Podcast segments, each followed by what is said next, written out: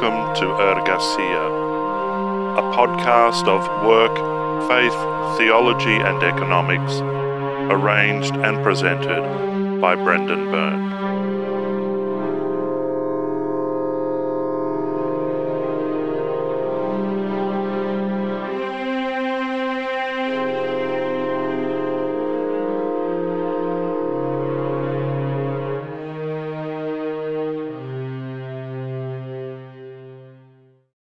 Hello and welcome to Ergasia.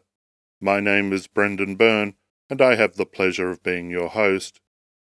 This is episode 11, Dead Man Working, Part 4, a theological reflection. Having completed our survey of Dead Man Working by Carl Cederstrom and Peter Fleming, published by Zero Books in 2012, the question arises how does one reflect upon and respond theologically to their rather gloomy depiction of the world of work within the post industrial landscape of corporatized labour. Given that this podcast is dedicated to, among other things, the development of a Christian theology of work, it follows that a theological response to Cederstrom and Fleming's analysis necessarily proceeds from who Christians say God is how the relationship between God and humanity operates, and the implications of this relationship for humanity's relations with itself and with the non human ecology of which it is a part. Only once this theological articulation has occurred can we then proceed to address the issues raised in Cederstrom and Fleming's book. Who then do Christians say God is? Christianity is a monotheistic faith.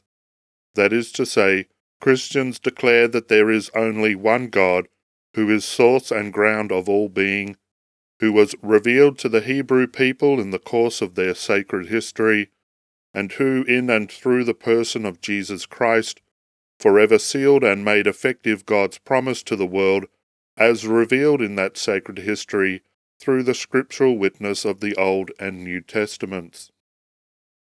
But unlike Judaism or Islam, Christianity is also a differentiated monotheistic faith, which is to say, Christians say that although there is only one God, the Godhead itself consists of three persons the Father, the Son, and the Holy Spirit, who are of one being and substance, equal in majesty and glory, co eternal and co extant, but who are also separate, distinct, and unconfused.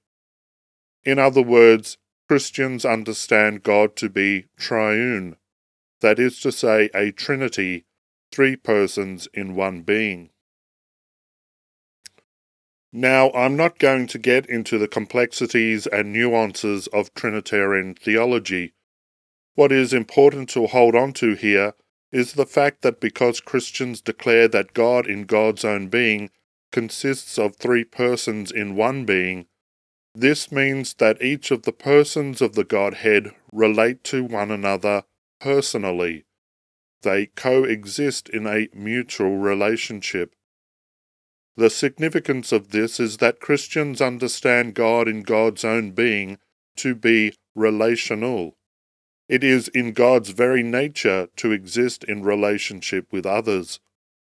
Thus, contrary to the notions that are often expressed through popular culture or in critiques of Christianity, or indeed even within popular piety in Christianity itself, God is not a remote deity removed from the world and the lives of humankind, but a relational divinity who seeks out humanity for the very purpose of engaging them in relationship. It follows from this that if God in God's own being is relational, and that as a consequence God seeks out humankind to engage relationally with us, then God's will for all people is that we live in intentional covenantal relationship with one another and with the non human ecology of which we are a part. In this context, covenantal refers not to a quid pro quo contractual arrangement, in which the parties agree to what each side will get out of and put into the relationship. Rather, it refers to a desire for faithful coexistence, one that recognizes the needs of the self and the other as mutually intertwined and interdependent. Of course, it's not possible for humans to enter into a covenant per se with the non human ecology. Rather, in this context, faithful coexistence refers to our responsibility as sentient beings to nurture, respect, and preserve the wider ecosystem of which we are a part and upon whose integrity our own existence depends. What does any of this have to do with a theology of work, let alone with Cederstrom and Fleming's book? In the first instance, it draws our attention to the fact that work, understood from the Christian perspective, is human activity which fulfills God's will for human life and for the non human ecology. In other words, Christian theology vests human work with the task of participating in God's will that human life be characterized by faithful interrelationship and sustaining coexistence with wider creation. Work is not merely an end in itself, nor does it serve merely human purposes. Rather, it is part of God's unfolding schema of creation, in which human beings are active and participatory agents. If you cast your minds back to episode 7 and the definition of work which I constructed as part of the series What is Work, I argued that work is human activity which meets the practical and existential needs of humankind in a manner that facilitates relational coexistence between humans as well as humans and the non human ecology, and which, moreover, affirms both human dignity and the integrity of wider creation. Thus it is that the instrumentality of work is qualified and subordinated by its role within God's desire for covenantal relationship with humankind, which desire likewise seeks expression and embodiment within human relationships, as well as humanity's relationship with the surrounding environment. Activity which is contrary to this covenantal imperative may be classified as labour or toil, but it cannot, from the Christian perspective, be properly understood as work.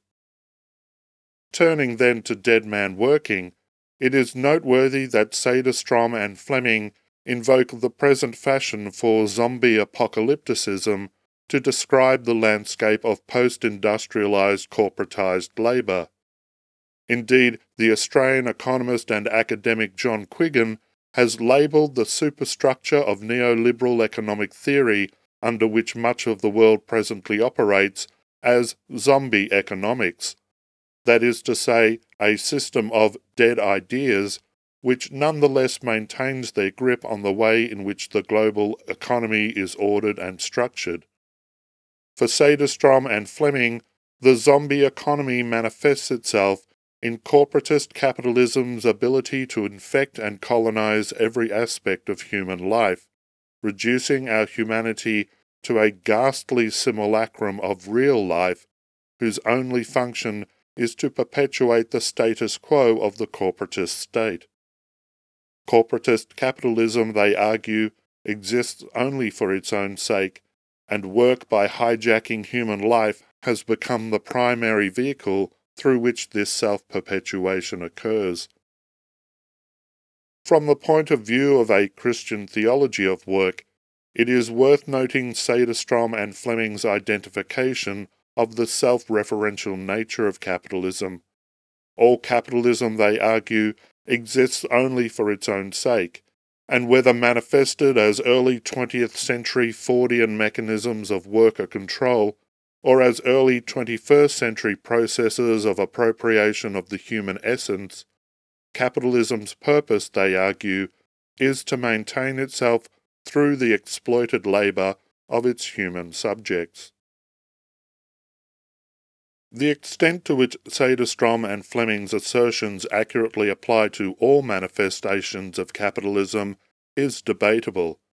However, the value of their argument lies in their identification of the tendency of human lives to be co opted by economic systems, so that human existence itself becomes servant to the continued operation of the system in question, rather than that system serving the needs of human interrelationship and coexistence with nature. From the Christian perspective, there is a key scriptural passage that illustrates the danger involved in this co option. This is located in Jesus' encounter with the Pharisees, who want to know whether or not it is lawful for devout Jews to pay taxes to the Roman Emperor. Now, the first thing to note is that this was a question put to Jesus in the context of a highly charged political situation. The Jewish people, like all the subject peoples of the Roman Empire, were under occupation by a foreign aggressor. So the question of whether or not Jews should pay taxes to Rome was an unusually sensitive one. Depending on Jesus' answer, his response to the question could be interpreted either as an assertion of Jewish religious and national independence or as an incitement to collaboration with an enemy power. The second point to note is that the religious leaders who put the question to Jesus and who felt under threat from his popular ministry were entirely aware of the double bind in which he was potentially being placed. Either he could be denounced to the Roman authorities as a rebel, or his credibility with the people could be destroyed. Jesus, of course, is aware of the trap. In response to the question, he asks to see a Roman coin, and when he asks whose head and title appears on the coin, and is told that it is the emperor's, he responds with the now famous line, Give to the emperor that which is the emperor's, and to God that which belongs to God. Now, some people have interpreted this response as support for the doctrine of the separation of church and state. Others have dismissed it as a cop out or described it as a clever piece of political manoeuvring. But it seems to me that if we examine Jesus' response at a deeper level, we see that he is responding to the issue of taxation itself, not to the question of whether or not tax ought to be paid. In other words, Jesus' response asks the question, What is the purpose of taxation? Is it to prop up oppressive regimes, be they secular or religious? Or is it to contribute something to the wider life of the human community, again whether secular or religious? In responding the way he does, Jesus confronts us with the politics of taxation, that is to say, he is not making an argument one way or the other as to whether or not we ought to pay taxes. He is confronting us with the assertion that when taxation is used to support the process of imperialism or colonization, when it is used as a means for extorting wealth and income from subject populations, when it is a mechanism for propping up the power of secular or religious despots, then it represents an appropriation of human life, the subjugation of human need to the self perpetuation of an economic or political system. Human relational living and coexistence with the natural world depends, among other things, upon humans contributing to the economic and political structures that enable covenantal life to occur. But when taxation, for example, simply becomes a means to perpetuate these systems absent their connection to human life, they become oppressive forces degrading human dignity, contrary to God's relational nature and covenantal will.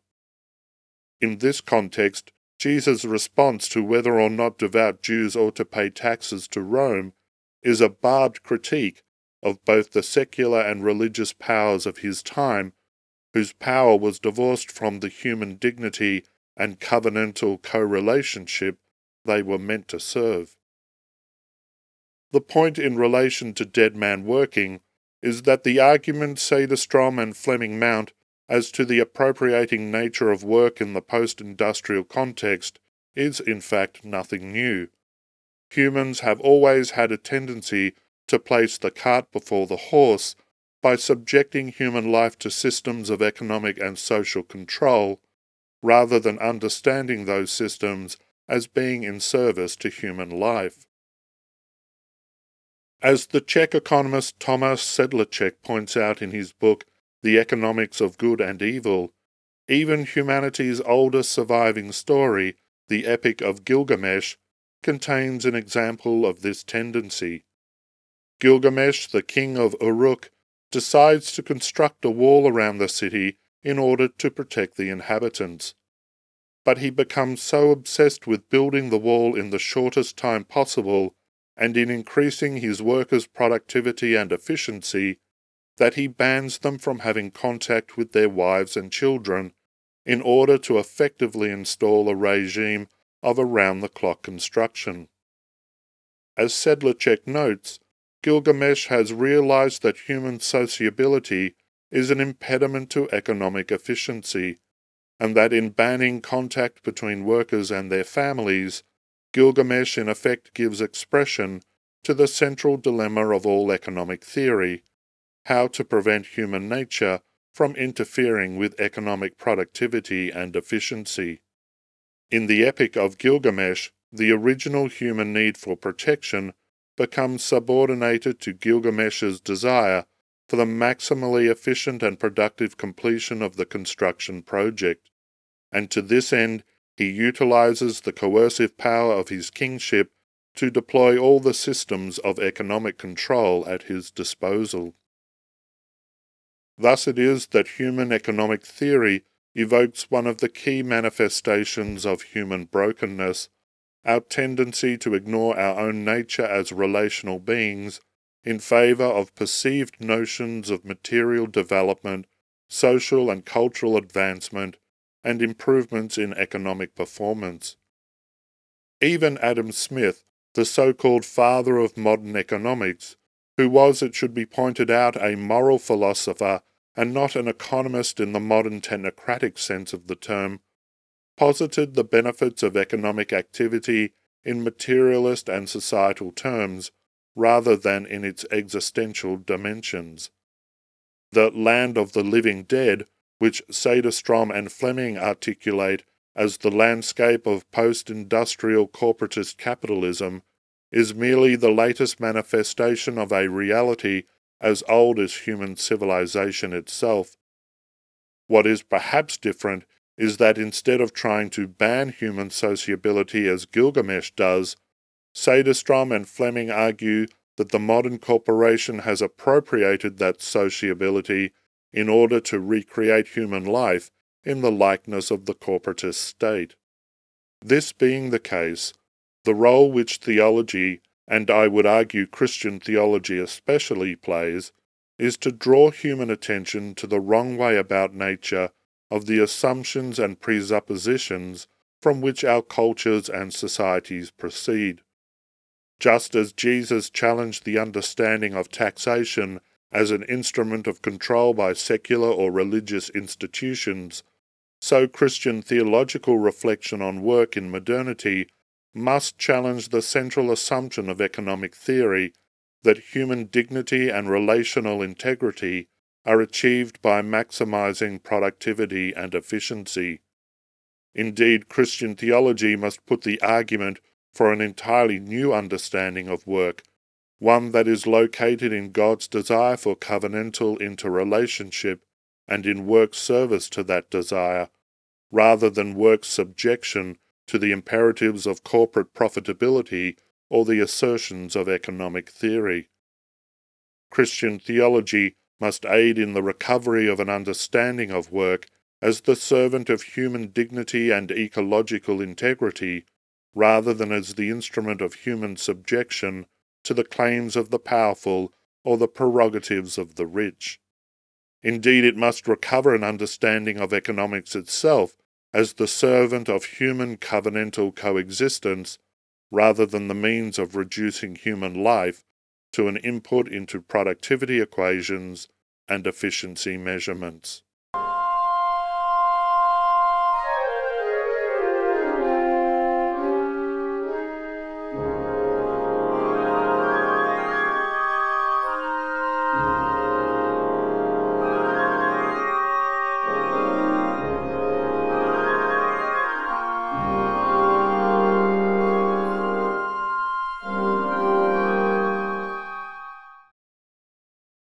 And so we have come to the conclusion of another episode of Ergasia. In the next episode, I will continue this theological reflection on Dead Man Working, teasing out the convergences and divergences between Cederstrom and Fleming's critique of work in modernity and a Christian perspective of work in human life. But that, however, is all for now. Many thanks to everyone who has been listening so far, and to those of you who have supplied comments, feedback, or suggestions. To leave your thoughts on this podcast or to offer any ideas, please go to the webpage at www.ergasia.podbean.com or go to the podcast pages on Facebook and Twitter. I hope to have the pleasure of your company for the next episode. In the meantime, I am your host, Brendan Byrne. Goodbye for now.